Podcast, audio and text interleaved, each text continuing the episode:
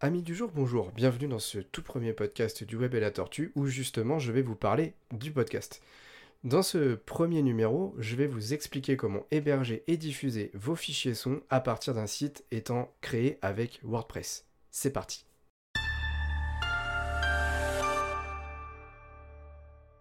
Alors avant de vous expliquer comment on diffuse et comment on héberge des podcasts avec WordPress, je vais vous parler du principe.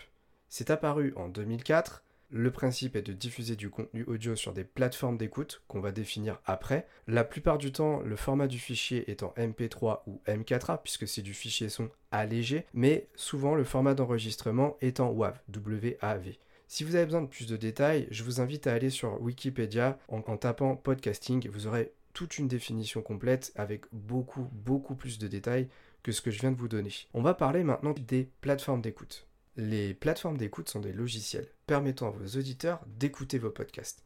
Parmi ces plateformes, les plus connues sont Spotify, iTunes avec Apple Podcast, Google Podcast pour Google, Overcast, Pocketcast et j'en passe. On pourrait citer aussi Audible de chez Amazon. Tous ces logiciels vont lire des flux RSS. Ces flux RSS vont devoir lister vos contenus audio, mais ça, j'en reparle un petit peu plus tard. Ils vont répertorier vos listes de contenus et vos auditeurs, à partir de ces annuaires, ces plateformes d'écoute, vont pouvoir faire des recherches, les lire, lire vos contenus et s'abonner pour être prévenus à chaque fois que vous rajoutez des podcasts. Maintenant que vous comprenez un petit peu mieux ce à quoi servent les plateformes, nous allons parler des hébergeurs diffuseurs de podcasts. C'est parti. L'hébergeur diffuseur de podcasts, c'est la passerelle entre vous, créateur de fichiers, son, et la plateforme d'écoute. Ce sont elles qui vont stocker vos fichiers sur Internet, puis ensuite aller diffuser auprès des plateformes d'écoute vos fichiers, donc vos flux RSS. Les flux RSS, je reviens un petit peu plus en détail dessus après. Parmi les plateformes les plus connues, on retrouve encore de chez Spotify, Podcastix, Castos, Ocha, Buzzsprout, et la liste n'est pas complète, bien entendu, il y en a plein d'autres. Problème de ces plateformes, c'est qu'elles sont payantes, ou en tout cas quand elles sont gratuites, eh bien elles sont trop limitées, puisque les fichiers son vont être stockés dans une durée limitée, ce qui n'est pas très intéressant, puisque le but de vos podcasts est d'être constamment accessible auprès de vos auditeurs n'importe quand et sur une durée indéterminée. C'est quand même dommage qu'il n'y ait pas à l'heure actuelle au moins quelques plateformes d'écoute qui vous permettent de diffuser quelques podcasts sur une durée illimitée. Mais bon, c'est pas grave, puisqu'avec la solution que je vais vous donner après, eh bien vous n'aurez pas à passer par ces plateformes. Dans tous les cas, actuellement, et si vous ne vous sentez pas euh, les compétences techniques pour aller jusqu'au bout de ce processus, je vous ai mis des liens vers des plateformes d'écoute qui vous permettront, en payant bien entendu, de diffuser vos podcasts et de les héberger beaucoup plus facilement qu'avec la méthode que je vais vous montrer juste après. En attendant, si vous êtes prêt à mettre les mains dans le cambouis, eh bien on passe à la pratique. Avant de commencer, un petit rappel, si votre site n'a pas été créé avec WordPress et que vous n'avez pas un hébergeur classique type OVH, One and One et les autres, attention, ces explications ne vous concernent pas puisqu'elles ne fonctionneront pas. On passe tout de suite aux explications. Connectez-vous à votre interface d'administration WordPress. Allez dans la rubrique Extensions et allez ajouter l'extension Seriously Simple Podcasting. Cette euh, extension a été développée par Castos qui est justement un hébergeur diffuseur. Je vous en ai parlé tout à l'heure et je vous ai expliqué à quoi ça servait. Bref, ce plugin est gratuit et c'est lui qui va vous permettre d'installer une passerelle qui va servir de stockage et de diffusion de vos podcasts. Comment ça va fonctionner? Bien en fait, Castos va vous installer une interface qui va vous permettre d'uploader tous vos fichiers son, vos podcasts, et ensuite va générer le fameux flux RSS dont je vous ai parlé tout à l'heure, pour ensuite que vous alliez toquer à la porte des plateformes d'écoute pour leur dire que votre chaîne de podcast existe et que vous souhaiteriez la diffuser à partir de maintenant. Une fois que l'installation de Seriously Simple Podcasting est réalisée, vous aurez donc une nouvelle rubrique dans votre interface d'administration qui s'appelle Podcast. Je vous invite à y aller et à vous rendre dans la partie Paramètres. Cette partie va justement vous permettre de faire tous les réglages dont vous aurez besoin pour mettre en place votre chaîne de podcast. Il y a un onglet Détail du flux. Dans cette rubrique, il faudra remplir toutes les informations possibles, donner le plus de détails, puisque c'est ce qui va être communiqué à toutes les plateformes d'écoute pour leur dire quelle est la thématique, le nom, euh, quel est l'auteur de vos podcasts. C'est très important de remplir un maximum d'informations dans cette rubrique. Ensuite, vous irez dans la partie édition. La partie édition vous permettra de connaître le lien de votre flux RSS. Ce lien est automatiquement généré par l'application, le plugin que vous venez d'installer. Il n'y a pas possibilité de le modifier, c'est vraiment automatique. Mais en tout cas, vous avez une information clé, puisqu'à partir de maintenant, le flux RSS que vous avez sous les yeux, vous allez devoir le copier-coller, et c'est ce lien qu'il faudra communiquer à partir de là à toutes les plateformes d'écoute sur lesquelles vous allez vous enregistrer. Il n'y a pas plus de réglages que cela à connaître dans ce plugin. Le lien du flux RSS, vous devrez y retourner à chaque fois que vous vous enregistrez sur une nouvelle plateforme pour aller le copier-coller et le donner à ces fameuses plateformes. Maintenant, si vous avez besoin de rajouter des fichiers podcast, c'est quand même le but de ce podcast justement, il faudra vous rendre dans la section Add New dans laquelle vous pourrez uploader chacun de vos fichiers. Attention, dans chaque fichier son que vous allez rajouter, il y aura une série d'éléments à remplir, le titre, le descriptif, rajouter une image pour chaque podcast, 300 pixels de haut par 300 pixels de large, bien entendu, rajouter le fichier son qui est au format MP3. Attention, ce logiciel ne permet pas d'enregistrer vos fichiers son. Il faudra le faire avec d'autres logiciels, par exemple Audacity, et ensuite faire votre montage, puis uploader votre fichier, votre podcast, directement avec le plugin. Si vous avez besoin de plus de détails, je vous invite à aller lire l'article de blog du Web et la Tortue consacré justement à ce sujet qui vous donnera un listing de tout ce à quoi il faut penser lorsque vous allez rajouter un podcast. Et en plus de cela, vous aurez un récapitulatif de tout ce que je vous dis actuellement en audio.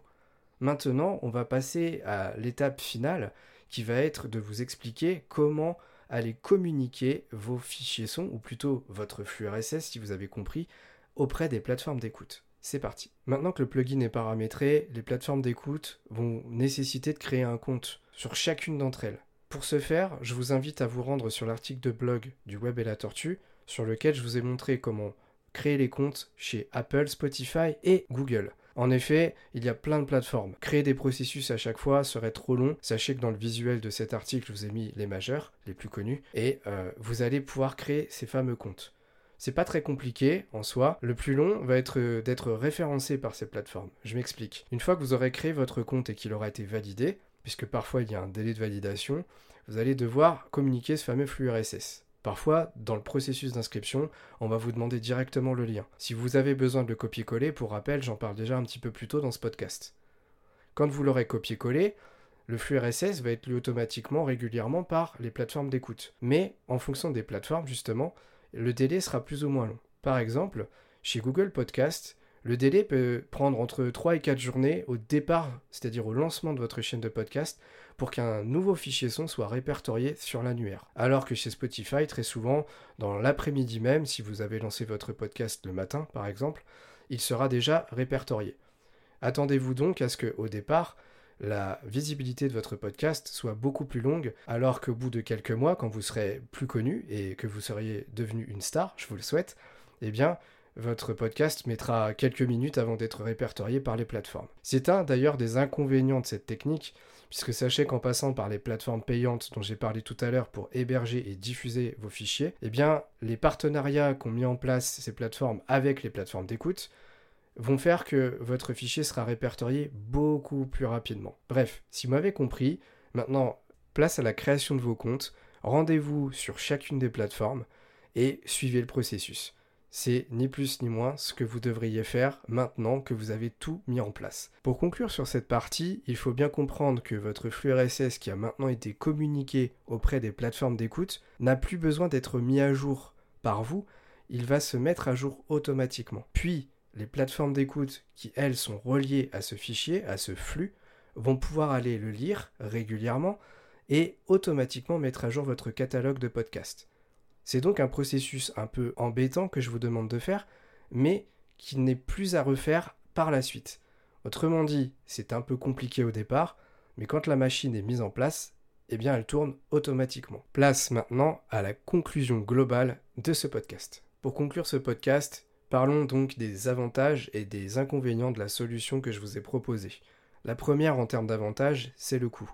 En effet, si vous avez déjà un site WordPress hébergé normalement chez un hébergeur type OVH et les autres, eh bien, vous n'avez pas à payer un second hébergeur spécialisé dans la gestion des podcasts. Ça vous fait économiser un petit peu d'argent. Même si effectivement le budget n'est pas énorme, l'air de rien, ça peut facilement vous faire économiser entre 100 et plusieurs centaines d'euros à l'année. C'est pas négligeable, clairement. L'inconvénient en parallèle de ça, bah, c'est la technique.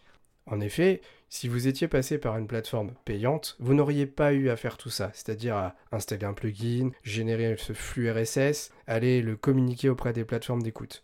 Tout cela, ça aurait été géré automatiquement par la plateforme sur laquelle vous auriez créé votre compte payant. L'autre inconvénient peut être le délai de référencement. En effet, au départ, quand vous allez lancer votre chaîne, le fait de passer par des méthodes plus manuelles vont faire que les outils de plateforme d'écoute ne vont pas forcément vous répertorier aussi vite que, encore une fois, si vous étiez passé par une plateforme de diffusion payante. En général, on peut considérer que dès que vous lancez votre chaîne de podcast par le biais d'une plateforme payante, vos podcasts justement sont diffusés pratiquement de manière instantanée, ce qui n'est pas le cas en passant par la méthode manuelle, comme je vous l'expliquais plus tôt dans ce podcast. Mais, et ce sera la conclusion de ce podcast consacré au podcast, peut-être qu'il faudrait vous poser la question de si je passe par une plateforme d'hébergement payant, suis-je réellement propriétaire des contenus audio que je diffuse? Pour ce faire, je vous invite sincèrement à bien lire les conditions générales de vente de ces plateformes et de bien vérifier que en réalité, quand vous diffusez ces fichiers, vous êtes quand même le propriétaire parce que c'est quand même quelque chose d'important et c'est une chose l'air de rien à laquelle on ne pense pas souvent. Également, posez-vous bien une question, c'est si cette plateforme finit par fermer parce que le service est arrêté, comment puis-je récupérer mes fichiers? Et finalement, si j'en suis réellement propriétaire, est-ce que je peux les récupérer normalement? C'est un petit peu le parallèle que je pourrais faire avec les outils de création de sites qui fleurissent depuis plusieurs années. On pourrait prendre l'exemple de Jimdo et Wix qui sont les plus connus actuellement en dehors de WordPress. Suis-je réellement le propriétaire du contenu textuel et image? Que je crée grâce à ces outils. Sur ce, ce podcast est terminé. Merci de l'avoir écouté. J'espère qu'il vous a plu. N'hésitez pas à vous abonner et à commenter ce podcast par le biais de notre blog de site internet. Vous pouvez également retrouver le même contenu au format vidéo sur notre chaîne YouTube. Merci et à bientôt pour un futur podcast du Web et la Tortue. Salut